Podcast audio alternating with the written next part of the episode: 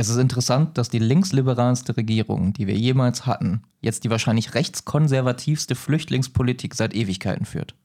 Marcel Polczynski. Das bin ich. Und mit diesem Zitat heißen wir euch zur Folge willkommen.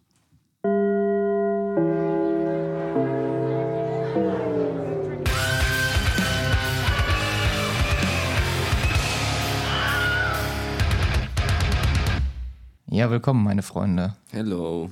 Hello again. Hi. Bevor wir mit den ernsten Themen des Lebens starten, fangen wir doch mal entspannt an zum ersten Advent. Wie geht's euch denn? Marcel, du bist langsam wieder auf der Höhe, oder? Ich habe noch etwas leichten Elektrolytmangel, aber äh, ich, ich komme äh, zurecht. Ja, geht. Das ist schon mal gut. Das freut uns. Pascal?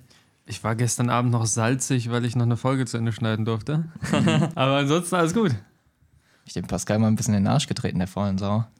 Ja, wir haben uns in der letzten Folge über die Schuldenbremse unterhalten. Was genau ist es eigentlich? Was wurde da beschlossen? Und ist es denn auch sinnvoll, was dort gemacht wurde? Gerade mit, ich sag mal, auch Perspektive in die Zukunft, dass man solche Dinge natürlich auch ausnutzen kann und ja, ich sag mal, auslegen kann, wie man es möchte, dass Politiker das natürlich auch jetzt schon tun und sich durchaus bewusst sind, dass sie da teilweise gegen geltendes Recht oder gegen gewisse Gesetze verstoßen und sie sich einfach denken, fuck it. Vielleicht klappt's ja. Da haben wir uns sehr, sehr tief doch mit auseinandergesetzt. Für diese Folge haben wir aber ein ja, doch vielleicht recht ähnliches Thema. Es geht wieder um aktuelle politische Entwicklungen. Und zwar wollen wir uns heute einmal mit der Migrationspolitik und den aktuellen Entwicklungen in eben dieser befassen. Habt ihr dazu aktuell was mitbekommen? Was ist so euer Stand über die Entwicklungen in der Migrationspolitik? Du hast ja auch das Zitat von Marcel gerade rausgehauen. Jo, Scholzi sagt Ausländer raus. Deutsche, deutschen Ausländer raus. Also, dass man jetzt so ein Zitat Olaf S. also, dass man jetzt so, ein, ähm, jetzt so eine so eine Politik fahren möchte, in der man sagt, ganz ehrlich, wir haben zu viele Asylanten aufgenommen und und und, weil man ja merkt, oh, wir haben jetzt zwar ganz viel Geld aufgenommen, was wir nicht benutzen dürfen, also sollten wir mal an Stellen sparen und wir sparen an den Stellen, wo wir am schnellsten ähm, Sparpotenzial sehen. Das heißt nicht, dass es wirklich ähm, also wie soll man sagen, aus meinen Augen ist es jetzt nicht unbedingt das schnellste Ziel, das humanitärste zu finden, um Geld zu sparen, sondern einfach nur das, wo du am einfachsten, schnellsten Geld freiräumst. Und ich schätze mal, das sind diese Aktionen. Ich kann es nicht garantieren, ich weiß es nicht, ich bin nicht tief genug drin. Ich weiß nur, Ausländer- und Asylpolitik ist gerade komplett im, in der Reform sozusagen. Ja, Pascal, du hast es schon gut angesprochen, das Zitat von Marcel. Magst du dein Zitat noch ein bisschen näher erläutern? Wie kamst du auf diesen Gedanken? Ja, also ich finde es relativ offensichtlich, ne? Also es ist also erstmal von, vom Parteienspektrum her die linksliberalste Regierung, die wir einfach hatten.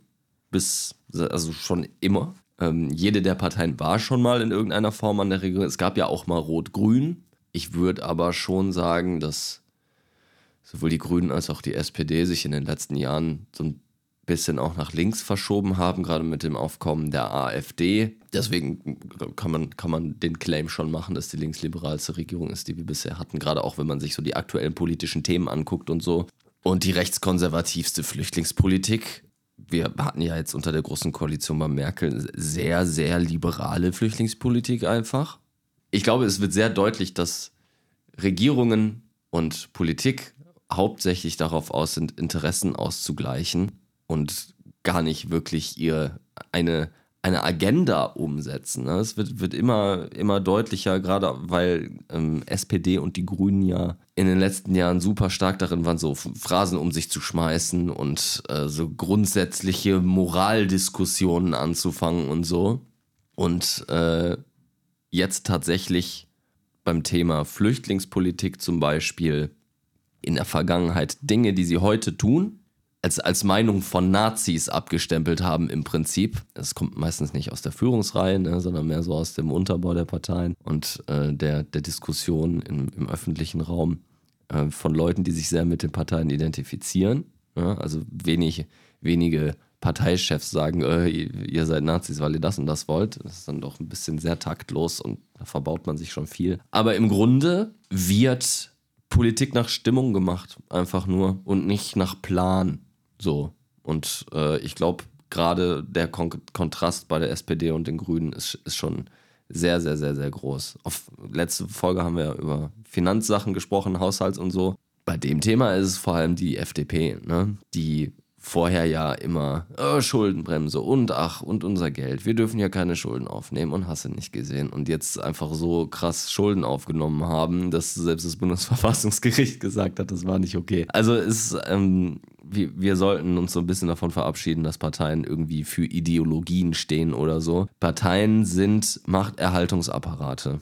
Das ist leider so. Ähm, es werden versucht, die Interessen auszugleichen, die an die Parteien und an die Ministerien, an die politischen Ämter herangetragen werden. Das kann leicht ideologisch gefärbt sein durch einzelne Personen, aber im Grunde glaube ich nicht, dass zum Beispiel eine große Koalition oder eine Koalition aus irgendwelchen anderen Parteien irgendetwas anders gemacht hätte. Ja? Im, Im Prinzip regieren alle gleich, muss ich sagen. Es ist nur die Frage, wie bescheuert sind die. Hatten wir schon mal eine Regierung mit Blau?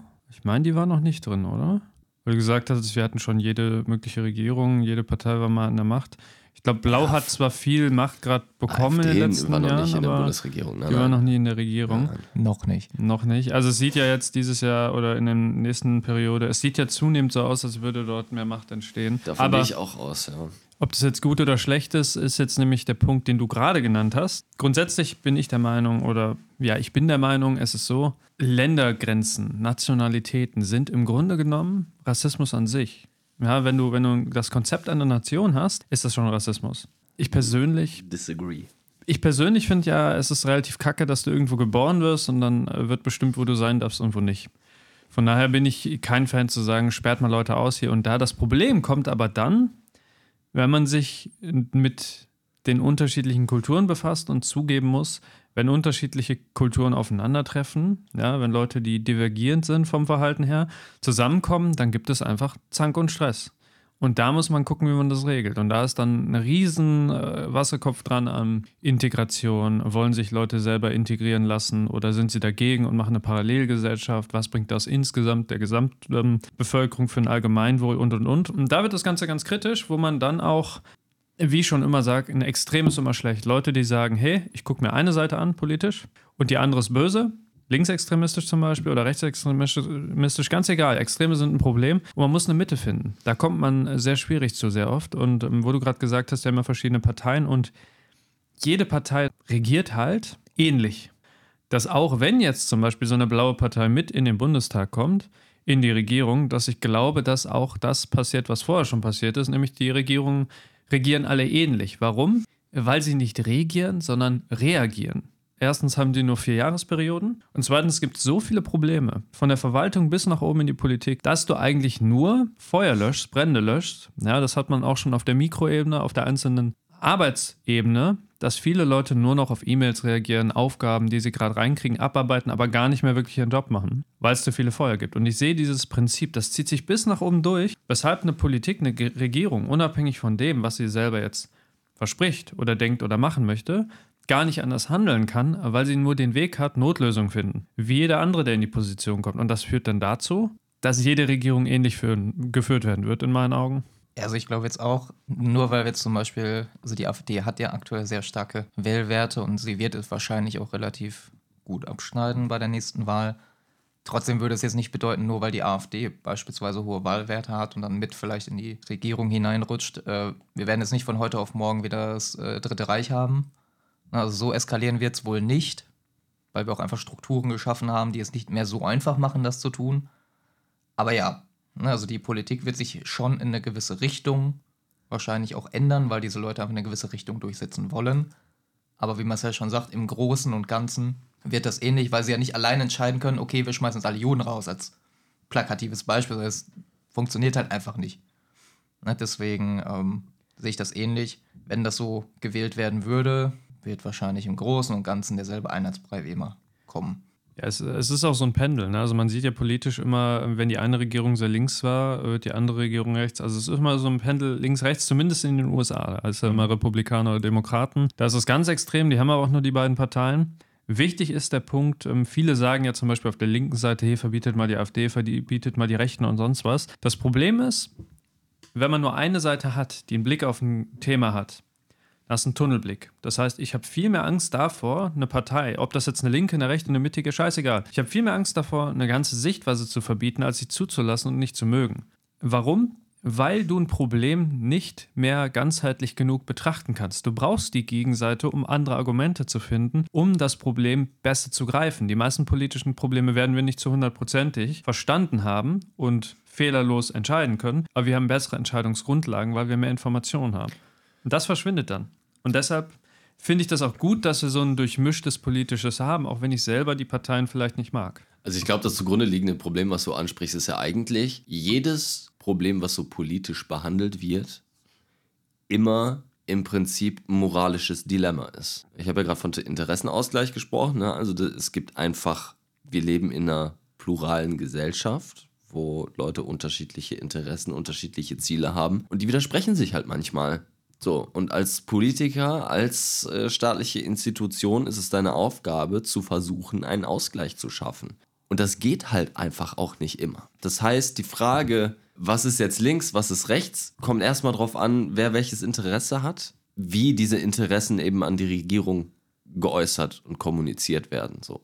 Ich bin kein Fan von diesem Rechts-Links-Talk, weil in meinen Augen macht es einfach keinen Sinn. Leute, die jetzt als rechts bezeichnet werden, halten Meinungen, die eigentlich vor 20 Jahren in der Mitte gewesen wären. Bestes Beispiel, was du gerade zum Beispiel angesprochen hast, Pascal, sind die USA. Da gibt es ja die Republikaner und die Demokraten. Die Demokraten werden heute normalerweise als die, äh, als die linke und die, die Republikaner als die rechte Partei angesehen. Wenn wir in die Vergangenheit zurückblicken, war es halt komplett andersrum.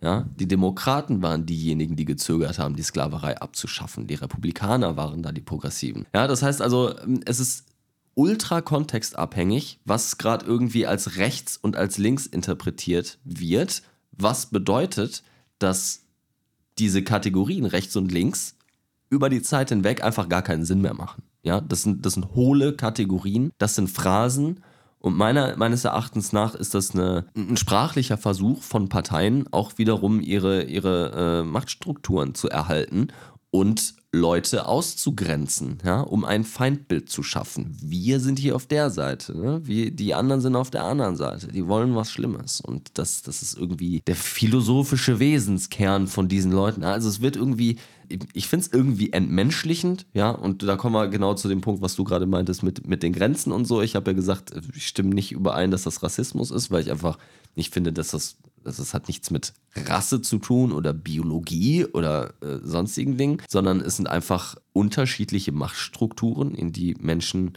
eingebunden sind. Und wenn man quasi die regionale Machtstruktur wechselt als Individuum, stößt man natürlich an, an, an Grenzen und Hürden und an äh, Eintrittsschwierigkeiten und ne, diese ganze Integrationsfrage, die du auch aufgeworfen hast und so. Und deswegen glaube ich, dass, äh, also, ne, hier, ich hatte ja gesagt, linksliberalste Regierung, rechtskonservativste Politik. Das ist auch nur in einem zeitlich begrenzten Kontext zu sehen. Ne? Weil einfach früher auch in linken Parteien es ganz normal war, davon zu reden, dass halt einfach auch nicht jeder ein Ausländer in, ins Land einwandern kann, einfach so und nicht abgeschoben wird, wenn er kriminell ist und sonstige Dinge. Ne? Deswegen finde ich eigentlich das, was ich da gesagt habe, nicht gut. Ja, ihr habt einen sehr, äh, sehr interessanten Punkt eigentlich mal angesprochen. Äh, etwas, was wir jetzt sehr viel verwenden, ist ja auch die Aussage rechts, links als Einordnung dieser Politik. Was ich vielleicht mal als Frage ganz spannend fände, wo kommt das sprachlich her? Warum ist die eine Ansicht rechts? Warum ist die eine Ansicht links? Eigentlich NS-Zeit, ne? Die Sitze im Bundestag, die dann die NSDAP hatte, waren auf der rechten Seite und deshalb sagt man rechts-links. Hat mit den Nazis erstmal nichts zu tun, aber du hast schon recht. Traditionell ist es einfach so, äh, dass so aus dieser europäischen parlamentarischen Tradition es eben so ist, dass die ähm, dass irgendwann Fraktionen gebildet wurden, ne, durch, durch die Parteien und Leute nicht einfach wild im Saal saßen, sondern so gruppiert nach ihren, nach ihren Organisationen. Ne. Da war es dann halt einfach so, dass die konservativen Parteien, die ähm, ne, sich eher einen starken Staat gewünscht haben, äh, auf der rechten Seite vom Rednerpult aus gesehen saßen und äh, die ja, diese ganzen sozialistischen Bewegungen und so, Arbeiterparteien und so weiter eben gegenüber auf der anderen Seite. Wunderbar, dann haben wir das doch auch geklärt. Dann würde ich jetzt einmal ein bisschen auf die aktuelle Entwicklung der Migrationspolitik mal eingehen. Was genau hat sich da eigentlich getan? Da Pascal ja auch sagte, er hat ein bisschen was mitbekommen, so hier und da. Ich habe das mal ein bisschen für uns rausgesucht, da wir auch gesagt haben, es ist, es ist wandelbar, was Linke auch gedacht haben, was Rechte gedacht haben. Deswegen mal hier die aktuellen Entscheidungen oder die aktuellen Pläne auch, wie es so für Deutschland weitergehen soll. Generell gibt es für Deutschland dieses Fachkräfteeinwanderungsgesetz, das im Groben sagt, was wir wollen ist, dass Fachkräfte bei uns einwandern. Das heißt, wer was kann, wer gut ist, der darf gerne bei uns einwandern, wenn er qualifiziert ist. Die anderen optimalerweise nicht. Das ist erstmal so die, der grobe Gedanke, der dahinter steckt. Was wir jetzt aktuell in der Politik gefordert haben, ist halt, dass nur Berechtigte hier bleiben sollen. Und als berechtigt gelten die, die entweder einen Job erlangen und einen Job ausführen oder politisch verfolgt werden. Alle anderen sollen quasi irgendwann wieder abgeschoben werden. Was wir gerade für ein Problem haben, ist, dass die Abschiebungen zum Beispiel viel zu lange dauern. Das heißt, die Leute sollen eigentlich gar nicht hier bleiben, aber wir kennen es, der bürokratische Apparat wächst und wächst. Entsprechend werden auch solche Prozesse immer langwieriger und auch das stört die Politik aktuell, dass dieser Prozess zu lange dauert und der soll zukünftig beschleunigt werden. Eine Entwicklung, die vor allem dafür sorgen soll, dass die Zahl an Migranten niedriger wird, ist, dass man es weniger attraktiv machen möchte, hier überhaupt einzuwandern. Die sogenannten Pull-Faktoren. Wenn Nein. wir nur die Fachkräfte wollen, ja, die Fachkräfte, die hier reinkommen, die würden wahrscheinlich oftmals lieber in ihren Ländern bleiben, weil wenn sie bei uns reinkommen, kommen die in die unterste Schublade und kriegen dann irgendwelche Pennerjobs, weil die ihre Qualifikation nur so semi anerkannt kriegen. Viele Mediziner, die im Ausland ein Studium gemacht haben, ich kenne zwei Stück, ein, oder aus dem Freundeskreis, äh, im Bekanntenkreis, einen russischen Mediziner und einen ähm, armenischen Mediziner. Und die sind beide, haben die ihre Doktorgrade hier nicht anerkannt bekommen. Die dürfen zwar in Medizinbranche arbeiten, aber nicht auf der gleichen Ebene wie ein Doktor aus Deutschland. Was Riesenschwierigkeiten mit sich bringt, finanziell und so weiter. Das ist ja eigentlich ein sozialer Abstieg, dann hier einzuwandern mit einer guten Qualifikation, statt einfach drüben zu bleiben. Und das macht halt wieder ein Gegenteil zu dem, was eigentlich gewollt ist. Wir wollen die Fachkräfte, ja. Da müssen die Fachkräfte hier aber auch vernünftige Anerkennung kriegen. Und was ist politisch verfolgt überhaupt? Das ist äh, noch die zweite Frage. Ist das wieder so eine Phrase, die man dehnen kann, damit man jeden aufnehmen kann, den man gerade gut findet? Oder gibt es da klare Faktoren?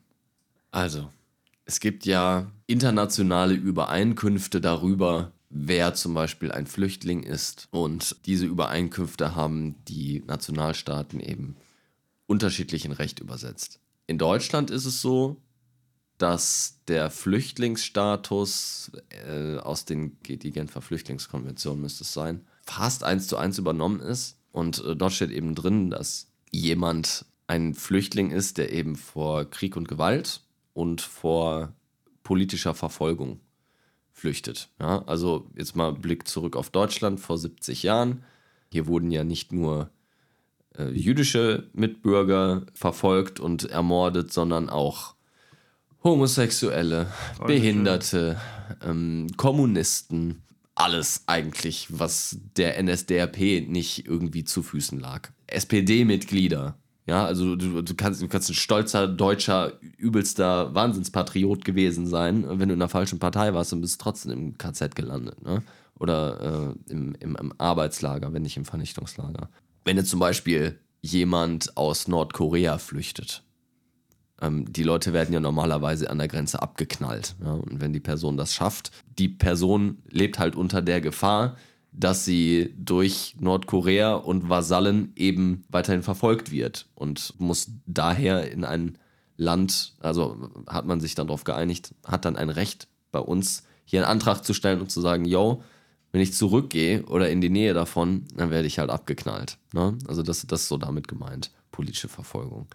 Ähm, da gibt es verschiedene Tatbestände, die so im Recht definiert sind. Die kann ich jetzt nicht alle auswendig, aber das ist so ein bisschen der, der, der Grundtenor dabei. Und ansonsten klar, wenn du halt nachweisen kannst, dass bei dir in der Heimat gerade Krieg herrscht, dann äh, kannst du als Kriegsflüchtling hier bleiben. Das heißt aber auch nicht, dass du einen dauerhaften Aufenthaltsstatus hast. Das ist zum Beispiel, als die Amerikaner Afghanistan wieder geräumt haben, und dort eben dadurch irgendwie auch weniger Kriegshandlungen in Afghanistan waren und jetzt quasi nur noch die Taliban dort friedlich unterdrücken, hat dazu geführt, dass einfach in bestimmten Gebieten, wo die Leute tatsächlich einfach Angst davor hatten, äh, aufgehängt zu werden von den Taliban, weil es hier nicht mehr so richtig in die Definitionen gepasst hat oder man äh, unbedingt Leute abschieben musste, um irgendwelche Quoten zu erfüllen, dazu geführt, dass Leute zurück nach Afghanistan geschickt wurden, die seit 20 Jahren hier sind, hier vielleicht schon Kinder bekommen haben. Das passiert auch häufig noch mit ähm, damaligen oder mit den Kindern von damaligen äh, jugoslawischen Flüchtlingen.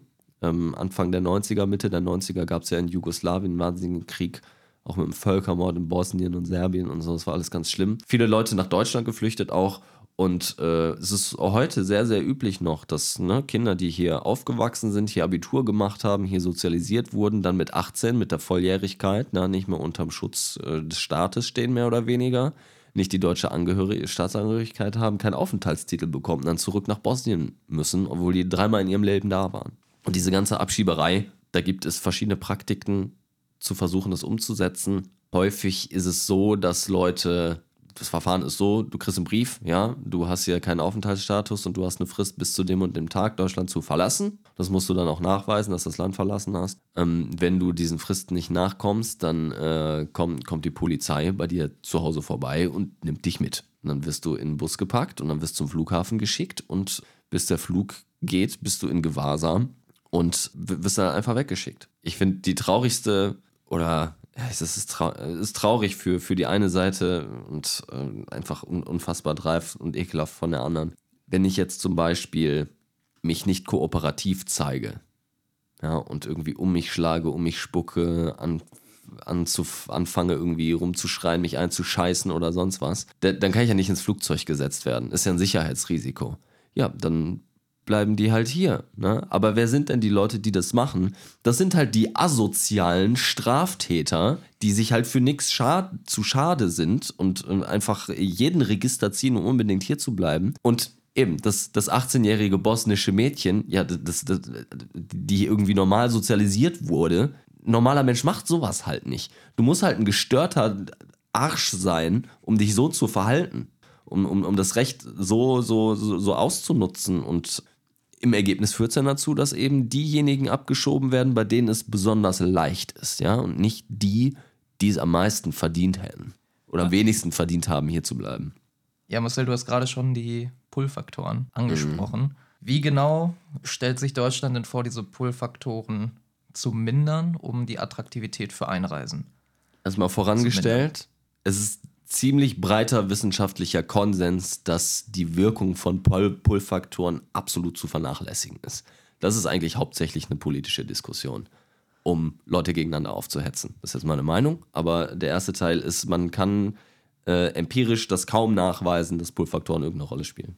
Ja gut, was die Wissenschaft sagt und was die Politik tut, das sind zwei verschiedene Dinge, das hatten wir jetzt auch schon mehrfach in vergangenen Folgen. Aber wie du schon sagst, mit gewissen Dingen kann ich gute Stimmungsmache oder gute Meinungsmache betreiben, weil natürlich auch die Allgemeinheit auf gewisse Dinge schnell anspringt.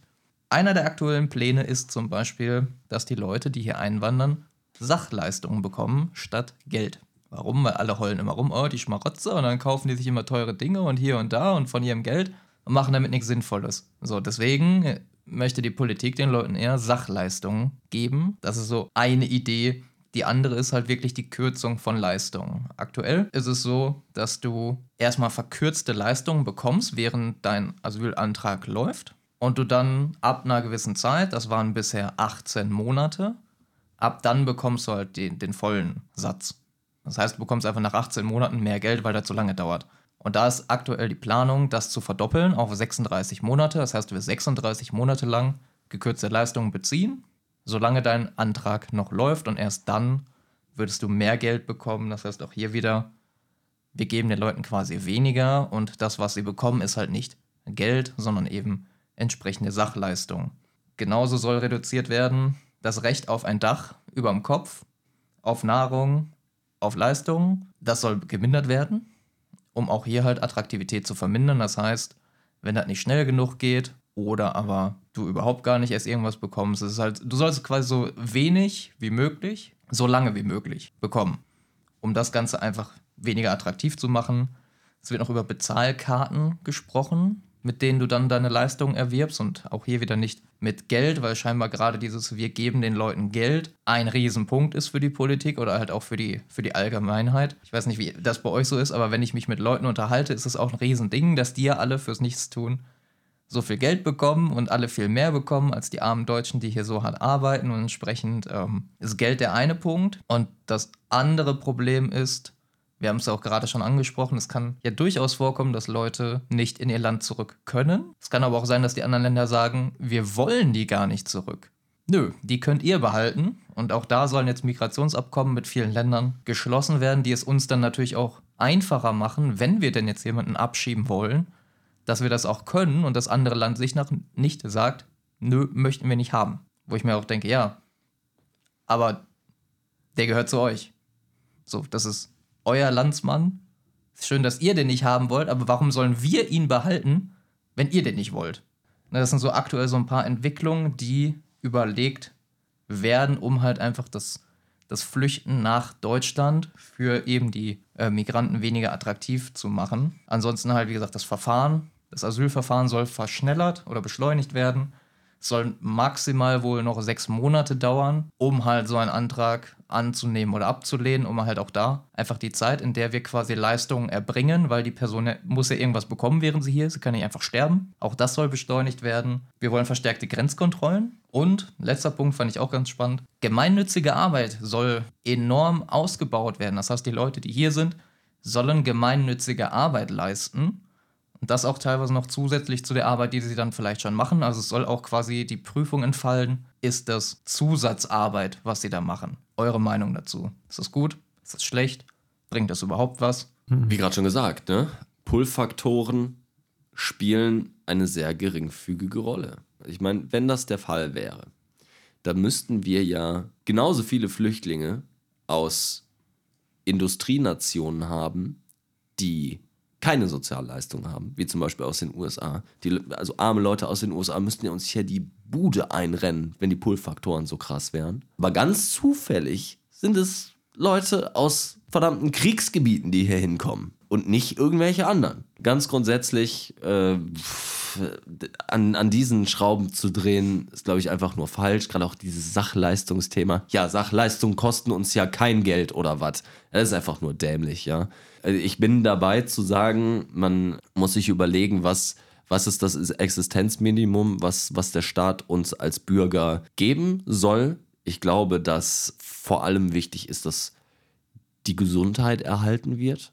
Das ist das absolut Wichtigste. Ja, also sowohl die physische als auch die psychische Gesundheit. Die beiden Sachen gehören zusammen. Und das erreicht man eben damit, äh, also dadurch, dass man Leute von der Armut fernhält. Das heißt, also das Existenzminimum so zu setzen, dass die Leute gerade so nicht verrecken, das ist nicht im Interesse unserer Gesellschaft, unserer Volkswirtschaft. So, das bringt niemandem was. Ja, wir sehen da erstmal die Zahlen und ah, das kostet ja so und so viel. Aber wenn man die Dinge mal ähm, über Jahrzehnte ausrechnet, dann merkt man plötzlich, oh, das ist ja ein Investment, was sich richtig krass lohnt. Von daher, ich finde, das ist Stimmungspolitik, die da gerade gemacht wird und das meiste davon, ja, wird nichts bringen. Ja, also da, dadurch, dass wir hier den Leuten eine Essenskarte geben statt Bargeld, also dadurch fallen in, im Jemen nicht weniger Bomben vom Himmel. So, was ist das für ein Quatsch? Eine Frage hatte ich, du hattest gesagt, wenn die Pull-Faktoren greifen, würden wir die ganzen armen Leute aus Industrienationen auch anziehen. Habe ich nicht ganz verstanden. Also wie, äh, kannst du das genau ausführen? Ja, also wenn unsere geilen Sozialleistungen hier, ja, der Grund dafür sind, dass Leute aus Armut hier hinkommen, dann muss das für Krisenregionen wie für stabile Regionen gleichermaßen gelten. Ach so, gut, jetzt verstehe so. ich Pull-Faktoren als Aber allgemein. die Leute kommen eben, also Leute, die sich hier als Flüchtlinge anmelden, eben aus Krisenregionen. Oder also selbst auch die, die hier nicht mit Flüchtlingsstatus hinkommen. Ne? Also ist ja auch ein großes Ding. Unsere Grenzen sind ja im Prinzip offen, wenn jemand nach Europa gekommen ist und sich irgendwie an LKW festkrallen kann und dann erstmal in Deutschland ist, ja, der ist dann erstmal hier. Und um Leistungen zu erhalten, brauchst du auch nicht unbedingt einen Flüchtlingsstatus. Da gibt es so ganz viele verschiedene Kategorien, müssen wir jetzt nicht alles aufdröseln, aber im Prinzip müsste zumindest die Zahl derer, ja, die aus friedlichen Regionen kommen, aber kein Geld haben und zumindest versuchen, versuchen auf irgendeinem Weg hier in unsere Sozialleistung zu kommen, ja auch vorhanden sein, ist aber nicht der Fall. Ja. Zustimmung bei vielen Punkten. Eine Sache, die ich sagen wollte, ist, normalerweise sind politische Entscheidungen. Wir haben eine neue Regierung und die wird am Ende denselben Scheiß machen.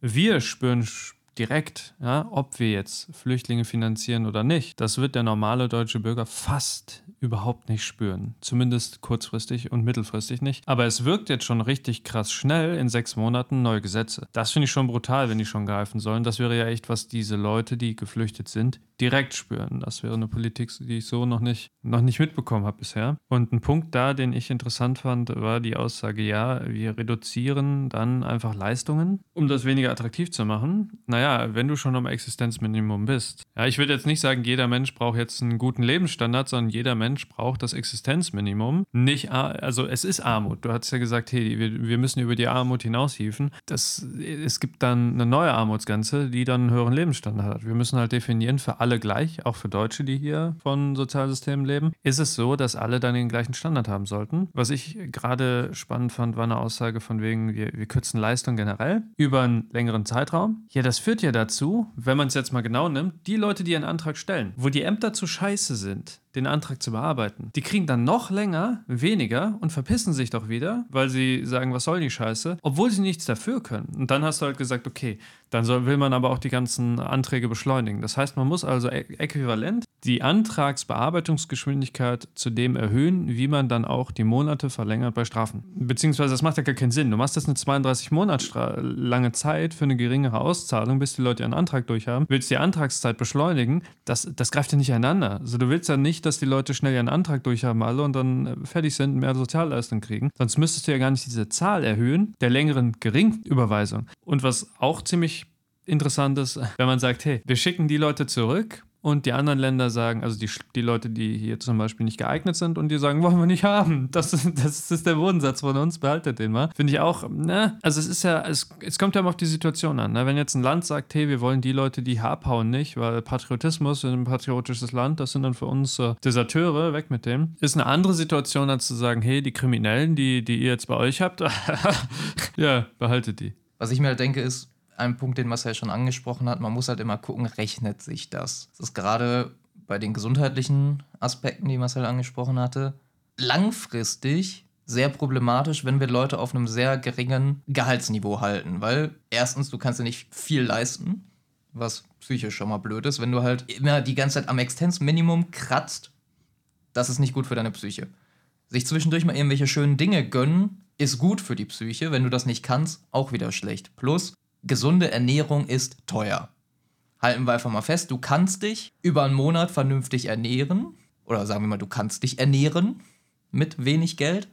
Das ist aber nicht zwingend gesund. Also ja, ich kann mir ein Kilo Hack für 2 Euro holen. Das geht bestimmt irgendwo. Aber ob das jetzt so geil ist, weiß ich nicht. Ne, genauso mit gutem Gemüse und allem. Also es ist, es ist teuer, sich gesund zu ernähren. Es ist teurer als das Billigste, was ich tun kann.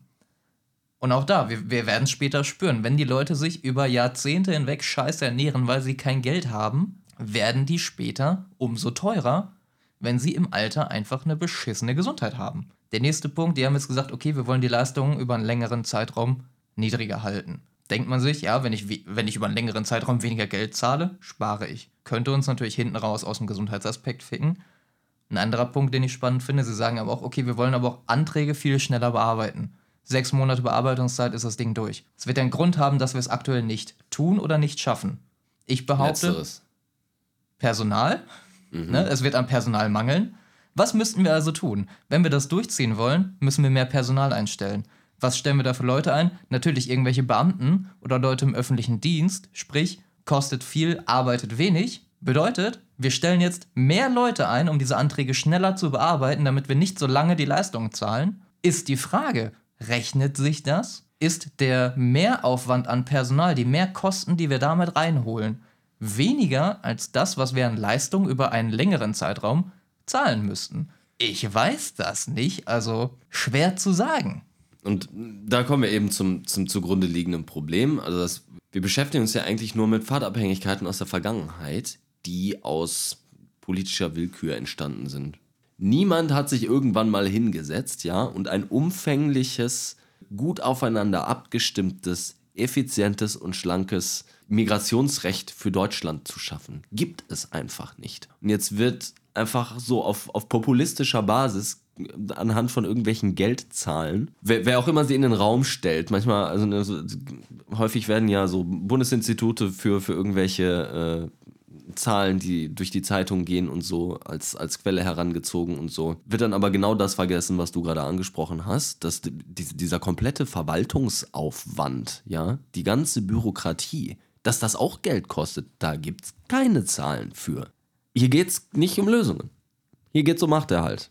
Hier Genau. geht es nur darum, den Leuten nach dem Mund zu reden, ja, Politik nach, nach Umfragen, nach Beliebtheit und nicht danach, was irgendwie funktioniert und Sinn macht, ja. Also ich meine, man muss jetzt wirklich kein Genie sein oder irgendwie soziale Arbeit oder sonst was studiert haben, um eine Idee dafür zu entwickeln, wie ein vernünftiges Migrationsrecht aussieht. Ja, also was, was so ungefähr die Strukturen sein sollten und was für Prinzipien da gelten müssen. Es ist ein Hackstückwerk aus dem, dem, was verschiedene Parteien über Jahrzehnte umgesetzt haben, umgesetzt auf Basis von, ja, auch ebenso Beliebtheitscontest. wenn wir jetzt die Leistung, sage ich mal, ich hatte ja gesagt, wir müssen jeden auf demselben Niveau halten und sagen, man muss den Menschen ein würdevolles Leben ermöglichen mit den Sozialleistungen, was nicht heißt Reichtum, was heißt würdevoll. Warum können wir nicht jedem einen besseren Lebensstandard geben? Das würde dann teurer werden. Ja, das ist das Ding. Es muss aber würdevoll sein. Und ähm, gerade das Thema gemeinnützige Arbeit. Wenn du jetzt neben deinem Job, den du machen musst, um zu beweisen, hey, ich äh, kann hier leben und ein bisschen Geld verdienst, dann noch gemeinnützige Arbeit leisten musst, die umsonst machst, obwohl du vielleicht einen Job bräuchtest und sowieso nur den untersten Unterjob kriegst, ja, dann bist du ja wirklich gefickt auf dem Arbeitsmarkt, hast einen Scheißjob, putzt jetzt irgendwo die Klos und musst dann noch gemeinnützige Arbeit leisten, die nicht bezahlt wird, um Geld nicht zu kriegen, was du bräuchtest, um zu leben oder um deinen Lebensstandard über diese Armut zu heben. Das ist ja schon ziemlich scheiße. Das ist auch unfair an vielen Stellen. Und äh, wie du schon sagst, die Politik hat grundsätzlich, Marcel, nur den Vierjahresblick. Also es ist ja wirklich kein, es gibt so wenig wirkliche Studien zu, okay, wenn ich jetzt mal einen Effekt hier habe, hat das ein Ergebnis 20 Jahre in der Zukunft. Wer hat sowas berechnet? Niemand. Man nimmt sich Zahlen aus dem Arsch. Wir haben jetzt eine Zahl, die ist populistisch geil. Vier Jahre Wahlkampf, also ficken wir jetzt einfach irgendeine Zahl raus und jetzt machen wir Angst oder bringen jetzt irgendwie eine Idee in die Köpfe der Leute, ohne den Weitblick zu haben. Und deshalb braucht man viele Parteien, um den Weitblick zu entwickeln und andere zu haben, die sagen, nee, nee, nee,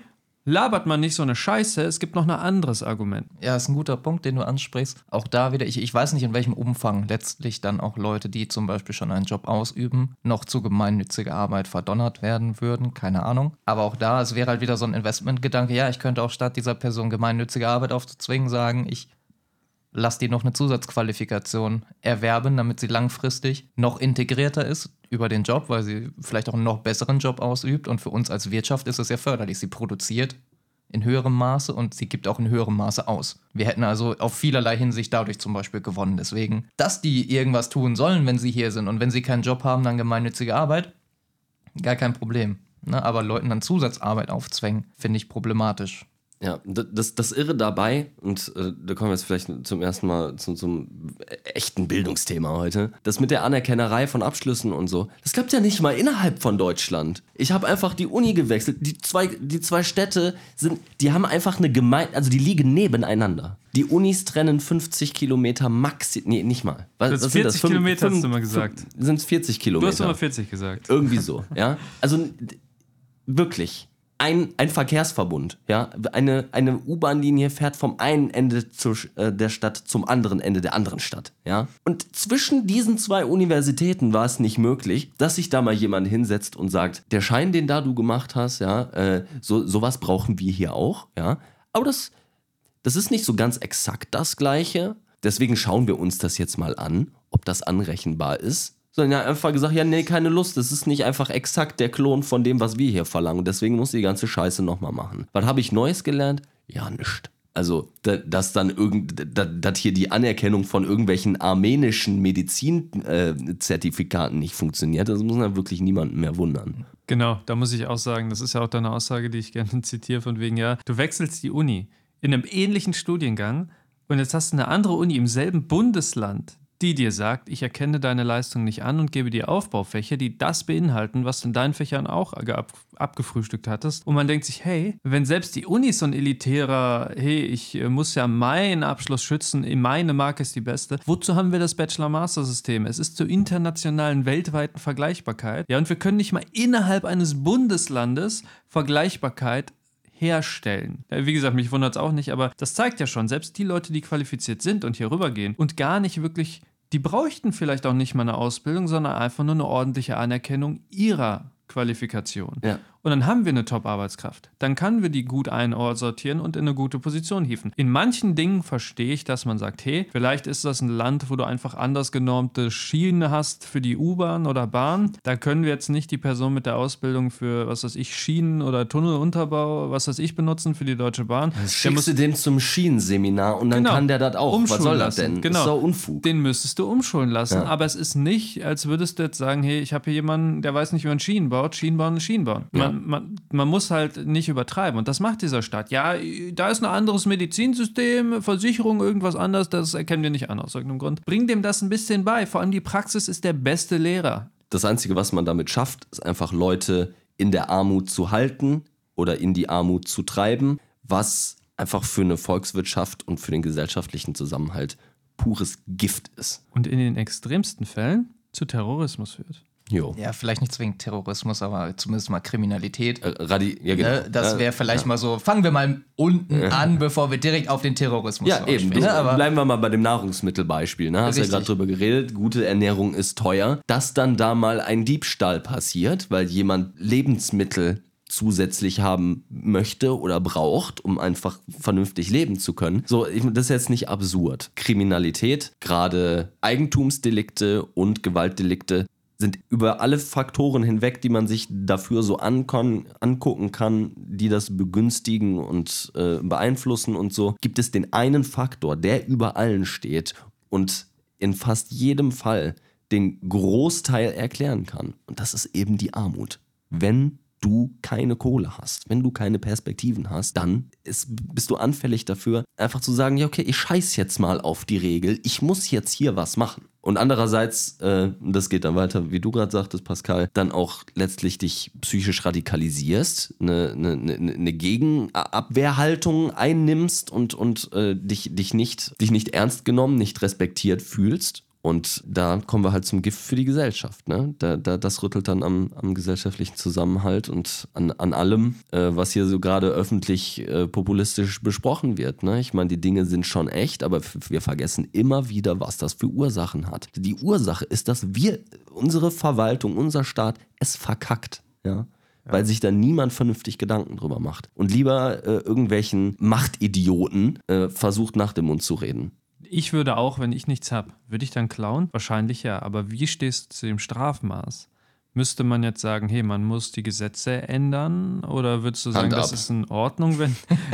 das, das ist halt so die Frage. Ist es dann in Ordnung, dass die Leute klauen aus dieser Not? Ist es ein Problem in der Gesetzeslage oder müssen diese Leute dann dennoch bestraft werden? Da- Das ist ja äh, genauso ein interessantes moralisches Dilemma, was wir angesprochen haben am Anfang. Ne? Also natürlich habe ich Empathie mit jeder Person, die extrem fallen, also wenigstens hungern hier wirklich. Aber wenn ich jetzt Kinder habe, ja, und einfach den über Wochen nicht vernünftig frisches Gemüse geben kann und so. Ich glaube, ich würde ihm sogar helfen, ja. Ich würde mitklauen, um ehrlich zu sein. Auf der anderen Seite muss Recht natürlich für jeden gelten, ja. Das heißt, ähm, so, äh, ich, ich bete für euch, lasst euch nicht erwischen. Ne? Wenn ihr erwischt werdet, müsst ihr bestraft werden, dann muss man damit leben. Aber eben, das ist keine kulturelle Frage. Es ist eine ökonomische Frage. Das war's. Und wir haben es in der Hand, die Ökonomie zu steuern. Und es wird irgendwie so alles, was, was mit Wirtschaft zu tun hat, so ein bisschen als, als Naturgesetz und ah, die unsichtbare Hand des Marktes und hast du nicht gesehen. Das sind alles soziale Konstrukte. Das haben wir uns alles ausgedacht. Das sind unsere eigenen Regeln. Wir können die Regeln halt auch ändern. Das ist nicht schlimm. Aber klar, Recht gilt für alle. Wer Straftaten begeht, muss bestraft werden. Heißt aber nicht, dass ich für manche Situationen nicht Empathie habe. Und klar, das sollte sich auf Strafma Strafmaß auswirken. Ne? Also wenn ich jetzt irgendwie einen Kunstraub begehe, weil ich reich werden will, dann sollte mich ein anderes Strafmaß erwarten, als wenn ich vielleicht einen gleichen Wert versucht habe, Lebensmittel zu klauen um äh, meine, meine kleine Gemeinde zu ernähren. So, ne? das, das sind zwei ganz unterschiedliche Dimensionen, klar. Also ja, da sagst du schon mal was ganz Wichtiges, nämlich Recht ist nicht gleich Gerechtigkeit. Ja, ich sag mal, mit dem Thema schließt sich auch so ein bisschen der Kreis, wo wir auch eingangs schon drüber gesprochen hatten. Das Beispiel, das Marcel angeführt hatte. Wir haben ja gesagt, wer nichts mehr zu verlieren hat, der wird auch extremer in den Dingen, die er am Ende tut.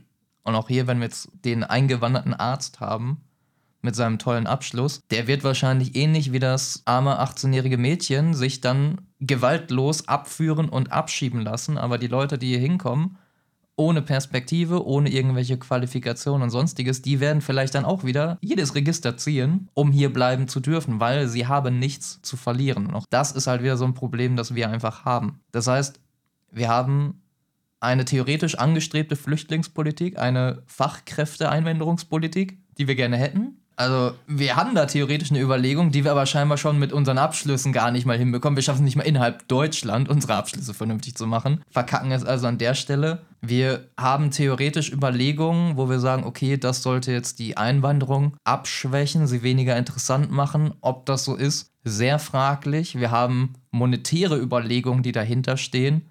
Ob die sich rechnen, ist auch nochmal eine ganz andere Geschichte. Und trotzdem sagen wir ja, ja, das ist armer Politik die ja scheinbar keinen Sinn ergibt, aber für Meinungsmache, für Stimmenfang ist. Warum funktioniert das denn dann, wenn es ja anscheinend wenig sinnvoll ist. Warum klappt es trotzdem damit, Wählerstimmen abzugreifen? Warum sind jetzt auch gerade aktuell die, die Wahlwerte der AfD zum Beispiel so hoch? Also warum catche ich die Leute mit ausländerfeindlicher oder migrantenfeindlicher Politik? Warum holt das Deutschland gerade so ab? Emotionen. Also in meinen Augen ist grundsätzlich das Thema Emotionen das äh, Wichtigste. Man kriegt Leute schnell durch Emotionen radikalisiert oder für eine Sichtweise umgestimmt. Viele Leute sehen ja eher die gelebte Realität und nicht die statistisch, wissenschaftlich objektive Realität. Und wenn jetzt zum Beispiel ähm, ja, sagen wir, du kommst aus einem konservativen Haus, dann wirst du auch eher in dieser politischen Richtung auch eher Sachen sehen. Und wenn du Argumente auch spielst, framest, so dass sie grob für jeden verständlich sind und erstmal logisch klingen, kannst du auch noch Leute für was Bestimmtes umstimmen. Aber ich bleibe bei meiner Aussage, hauptsächlich ist es Emotion, sozialer Background und tatsächlich auch viele Effekte, die man dann umdeutet ich habe weniger Geld im Portemonnaie, weil die Inflation hoch ist, Ausländer. Das klingt jetzt erstmal logisch, weil das ein Effekt sein kann. Was auch ein Effekt sein wird zur Inflation, wir brauchen mehr Geld, wir müssen Leuten Sozialleistungen geben, dass aber auch ganz andere Effekte ganz stark zu Gewicht schlagen dabei, wird dann übersehen. Und das ist ein sehr starkes Problem, was wir halt in Verbindung mit diesen ganzen Cognitive Biases, eigene Folge, sehen. Warum das funktioniert, damit Politik zu machen. Ja, und warum es funktioniert, also du hast gerade gut erklärt, warum das funktioniert, Leute gegeneinander aufzuhetzen. Ne? Also man, man, man spielt die Not des einen gegen die Not des anderen aus, ja, und, und konstruiert eine Feindschaft zwischen den beiden, obwohl dort eigentlich Solidarität herrschen müsste. Und das alles geht zum Profit von bereits schon mächtigen Organisationen und Strukturen. Die Parteien machen das, um ihre, um ihre Macht zu erhalten, um ihre Macht auszuweiten, um Unterstützung zu bekommen. Ja? Und Unterstützung kann man eben, eben erzeugen, indem man Menschen gegeneinander aufhetzt. Das ist traurig, da gibt es viele Gründe für, einer davon hast du schon genannt, ja. Aber das, das, ist, ähm, das ist leider integraler Standteil unseres gesellschaftlichen Zusammenlebens. Das ist äh, Teil unserer menschlichen Natur, die wir, glaube ich, nur mit äh, Be Besonnenheit irgendwie überkommen können. Aber eben, wenn der Dialog so, ähm, der Diskurs so, so emotionalisiert und polarisiert ist und die ganze Zeit von irgendwelchen Feindschaften und die gegen uns und irgendwelche Menschenkategorien wieder aufgemacht und gegeneinander ausgespielt werden. dann ist es leider sogar relativ einfach. Das heißt, ihr würdet jetzt nicht unbedingt sagen, dass Deutschland zwingend rechter wird oder die Gesinnung in Deutschland unbedingt rechter wird, sondern dass wir einfach, sag mal, auf, auf bestehenden Strukturen, bestehenden Werten anfangen, rechtere Emotionen zu pushen? Nee, anders. Ich sehe es nicht als was Rechtes, wenn Menschen gegeneinander aufgehetzt werden. Mhm. Das ist, passiert in jedem Kontext, das passiert in der Grundschule, deswegen sind Kinder keine Nazis, ja, sondern ähm, dort, wo Menschen gegeneinander aufgehetzt werden, entsteht Elend. So, fertig ähm, egal was für einen philosophischen Unterbau ich dem Ganzen gebe, wenn im Ergebnis da steht, ja, guck mal, hier ist eine Gruppe von Menschen und die sind schuld daran, dass es dir schlecht geht, das kann ich mit allem schmücken, was ich will, ob das links oder rechts oder grün oder sonst was ist, ist völlig egal. Es ist keine Frage von links-rechts, es ist eine Frage von Emotionalisierung, Radikalisierung und einfach der Missachtung unseres Grundgesetzes, um ehrlich zu sein. Ja, also das ganze Thema Menschenwürde und äh, Gleichbehandlung und so weiter. Wenn, wenn man da mal durch so einige Verwaltungsvorschriften durchgehen würde, die das Thema Migration angehen, glaube ich, würde man ähm, häufiger fündig werden mit Widersprüchen, als man sich das so gemeinhin denkt. Ich würde auch sagen, es ist ganz schwierig zu sagen, werden wir immer rechter, denn wir haben das auch im Podcast schon erlebt mit Kommentaren. Es shiftet sich ja, was rechts ist. Ja, früher waren die Demokraten zum Beispiel links in den USA und genauso ist es ja heute. Ich würde auf deine Frage, die du konkret gestellt hast, ähm, eher sagen, nein. Wir werden nicht immer rechter. Medial wird es aber vielleicht. Das ist die Frage. Also kann es sein, dass wenn wir medial jetzt immer mehr rechte Politik in den Medien sehen, immer mehr rechte Werbung für was weiß ich nicht, dann denken wir auch, ne? Cognitive Bias, was du immer wieder siehst, das glaubst du eher, dann werden wir es. Also so eine, so eine self-fulfilling prophecy. In dem Blick wahrscheinlich schon. Die Frage war vielleicht auch bewusst ein bisschen provokativ gestellt. Also ich schließe mich eurer Meinung an. Ich glaube nicht, dass wir unbedingt rechter werden, sondern nur, dass das, was wir tun, als rechter ausgelegt werden kann, weil es im Prinzip genau das ist, was ihr beschreibt. Es ist Gruppe A gegen Gruppe B. Es ist nichts anderes und es lässt sich gerade gut so auslegen, als wäre das ein, eine Entwicklung, die aufgrund rechter, rechtem Gedankengut kommt, weil es jetzt sich klar mit Flüchtlingen aus weiß ich nicht welchen Ländern ganz gut so auslegen lässt. Ja, wir können genauso gut Leute aus, nehmen wir Ukraine, sind weiße Leute, die da zu uns flüchten. Da würde jetzt niemand sagen, oh, aber wenn ihr ein Problem mit den Ukrainern habt, das ist auch rechts. Es ist eine reine Auslegungssache am Ende. Es ist wir gegen die das ist der Gedanke dahinter. Und der sorgt gerade dafür, dass diese Politik so gut funktioniert. Das ist nicht zwingend rechts, nationalsozialistisch oder sonstiges. Es ist einfach ein Wir gegen sie. Und wie du sagst, ein Wir gegen sie Gedanke auf der gesamten Welt ist aus meiner Sicht etwas, was wächst und wächst. Dass die eigene Gruppe immer versucht, sich zu festigen und gegen andere zu stärken.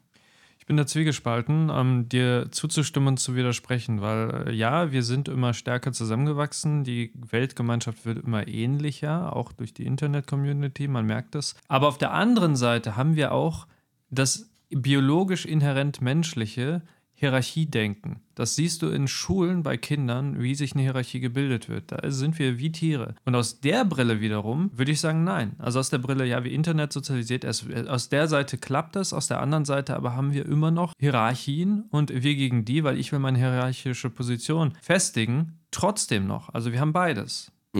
Also Hierarchien sind an und für sich nichts Schlechtes. Wichtig Länder, ist ja Hierarchien unter Ländern ist ähm, ja, also ist egal auf welcher Ebene. Grundsätzlich, eine Hierarchie ist ja erstmal eine, eine Anordnung von, von, von äh, wer darf was. Ne? Also der eine darf in dem Bereich mehr, der andere in dem Bereich und innerhalb eines Bereiches darf der eine mehr als der andere. Und es ist ja nur eine Frage dessen, worauf ich, auf, auf welcher Logik ich das aufbaue. Ist es Kompetenz und die, die Möglichkeit, Dinge zu verbessern und voranzutreiben oder ist es ausschließlich Macht? Ja auf, in der internationalen Politik zwischen den Ländern ist es hauptsächlich Macht. Da sehen wir aber auch die Tendenz. Es bilden sich immer mehr Organisationen. Die UN werden immer, immer enger eingebunden in alles Mögliche. Es ist viel mehr Kooperation, als es früher war. Und da ist die Tendenz auch positiv, würde ich behaupten. Ich stimme euch beiden zu. Die Globalisierung bringt es mit sich, dass wir alle immer enger zusammenrücken und auch deutlich stärker miteinander kooperieren. Dennoch ist es dem Menschen inne, wir haben ja auch über den Bias damals gesprochen. Es ist uns inne, in Gruppen zu denken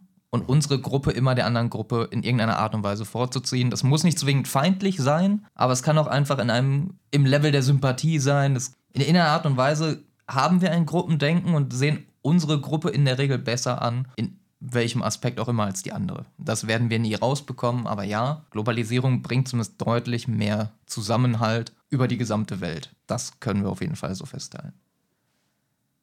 Ja, mit diesem Gedanken würde ich dann einmal zu unserer allseits beliebten Lieblingskategorie herüberschwenken. Dem Bullshit der Woche. Ich war salzig. Und zwar folgende Story. Mein Bullshit war, ich hatte die Woche äh, so ein bisschen was zu tun, hier eine Überstunde da ins Büro fahren und äh, wurde dann von einem angeschissen, hey, wir wollten eine Folge fertig machen. Wo ist die? Warum, warum bist du so langsam? Und äh, ich muss, ich muss zugeben, ich war zu unrechtssalzig, weil er hat recht, wir haben eine Deadline und da war ich dann ein bisschen faul, habe auch mal ein bisschen zu bequem gearbeitet und ja, das war mein Bullshit. Also ich habe äh, selbstverschuldet so ein bisschen äh, Ansonsten war ich bei Ikea und habe Essen gekauft, Kleiderbügel und keine Möbel, obwohl ich Möbel haben wollte, weil die Autos, mit denen wir gefahren sind, waren 20 Zentimeter zu schmal für die Sachen, die ich hätte kaufen wollen. Und ja, jetzt werde ich mir wahrscheinlich einen Rechner kaufen. Statt Möbel. Auch sinnvoll. Couch ist kaputt, aber Hauptsache der Rechner steht. Oh, ich muss mir gerade so harten Spruch verkneifen, aber ich will den Punkt nicht. ja, ich habe auch einen Bullshit. Und zwar hatten wir einen Praktikanten auf der Arbeit, der jetzt für knapp zwei Monate bei uns war, ein Projekt quasi zu der Kreativwirtschaft in NRW durchgeführt hat und dann diese Woche seine Abschlusspräsentation gehabt hätte.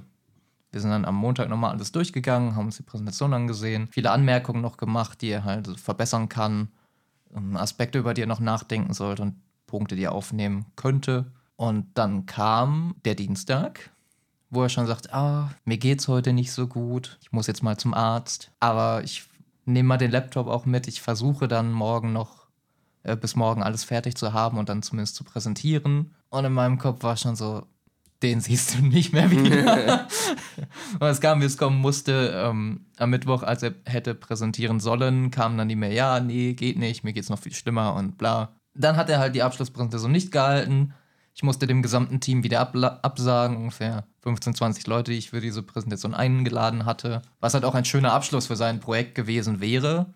Da ja auch die Leute wirklich sehr interessiert an den Ergebnissen waren. Es ist schon recht spannend, was dann insgesamt rauskam. Aber ja, da war ich dann ein bisschen abgefuckt und dachte mir, Bruder, beiß doch mal durch. Das wäre eine halbe Stunde, es wäre nicht mal eine halbe Stunde Präsentation. Er hätte wirklich nur auch per Videokonferenz kein Thema präsentieren müssen, da seine Scheiße und gut ist. Und ich dachte so, Alter, ey. Und wenn ich todkrank gewesen wäre, also die Scheiße hätte ich durchgezogen, so ein Arbeitsopfer bin ich dann am Ende doch.